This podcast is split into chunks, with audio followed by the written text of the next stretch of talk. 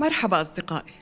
أنا بتي وهيدي حلقة جديدة من يومياتي على بوديو وبودكاست لليوم جديد بيحكي عن أسرار النجاح.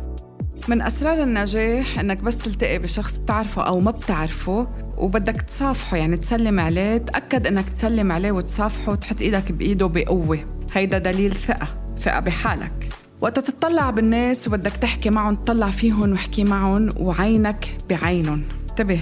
العيون تفضح والعيون دايما بتوصل رسائل غير الكلام. فانتبه كيف كمان تسيطر على عيونك وقت تحط عينك بعينهم من أسرار النجاح بالعمل وبالحياة إنك إذا دخلت بقتال أو بمعركة مع حدا كون الأول بإنك تضرب ضربتك. وضرب بقوة وما تخاف خاصة بالبزنس. عليك إنك تحفظ الأسرار وتذكر السر اللي معك هو منه ملكك.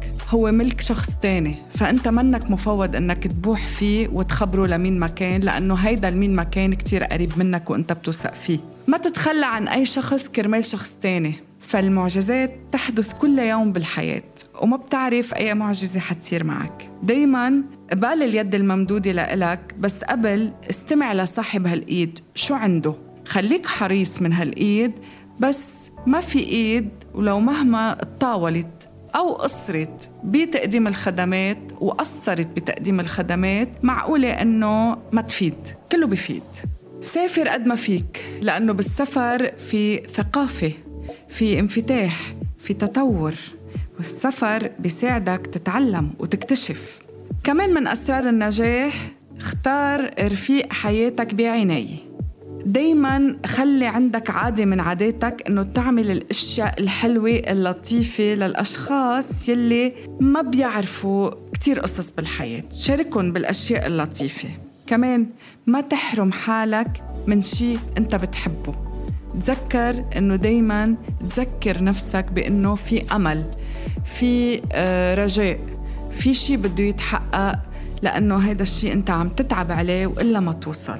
جرب قد ما فيك تلعب مع أولاد أطفال بتحبهم. يمكن ما يكونوا أولادك يمكن أنت شخص أعزب بس جرب قد ما فيك تلعب يمكن مع أولاد أخوتك أولاد قريبين من قلبك.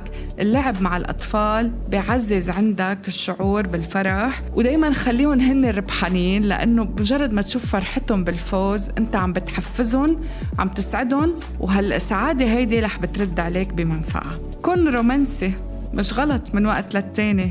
هالصرامة وهالقوة وهالجبروت وهالهيدا الرياكشن اللي بتعمله خلال اليوم العملي خاصة أنت إذا كنت شخص نافذ قوي بمركز كتير كبير بيلزموا مقابله شوية رومانسية وشوية فضفضة وهضامة وشوية مزح مش غلط أبدا. كون الشخص الأكثر إيجابي وحماسة باللي بتعرفهم وبتقعد بيناتهم. استرخي استريح فهيدي اللحظات قليلة بالحياة بس تلاقي عندك فرصة أو مجال إنك تسترخي إنك تستريح إنك تهرب على محل هادي تصفي في ذهنك. مش تفكر فيه لتعقد أمورك لا تفكر فيه لتبسط أمورك. استفيد من الوقت وما تقصر.